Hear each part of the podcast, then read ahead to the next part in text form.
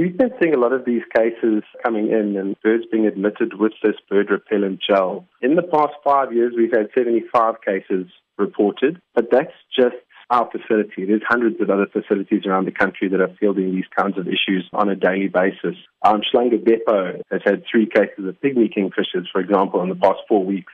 The gel serves as a cheaper alternative, I suppose. The theory behind the gel is, is they apply the gel, uh, the bird lands in it, feels the foreign substance on its feet, and then flies away, and it eventually never wants to come back there after learning it's not a nice place to land. It eventually hinders their ability to fly. These repellent gels, are they threatening indigenous bird life? Definitely. Not in a humane way at all as well on top of it. So even if it was only affecting the feral pigeons, not a humane way to deter them from roosting in your property or in your business. The NSPCA Special Projects Unit also works closely um, with these sorts of projects, and we are liaising with them with a current case that we've got. And they have deemed the gel inhumane, and any organization that's found to be using it and it's causing harm on wildlife, they can be taken on by the NSPCA. We're also taking on the manufacturers of the products as well. What are some of the harmless options of preventing birds from nesting on properties? I've seen a lot of success in companies that I've been out to, um, seeing just in the Greater Durban area, of people using the bird spikes. It doesn't always work, so it's very situationally dependent. But the bird spikes, it sounds horrible, but obviously it's not there to spark the birds. It's just to create the,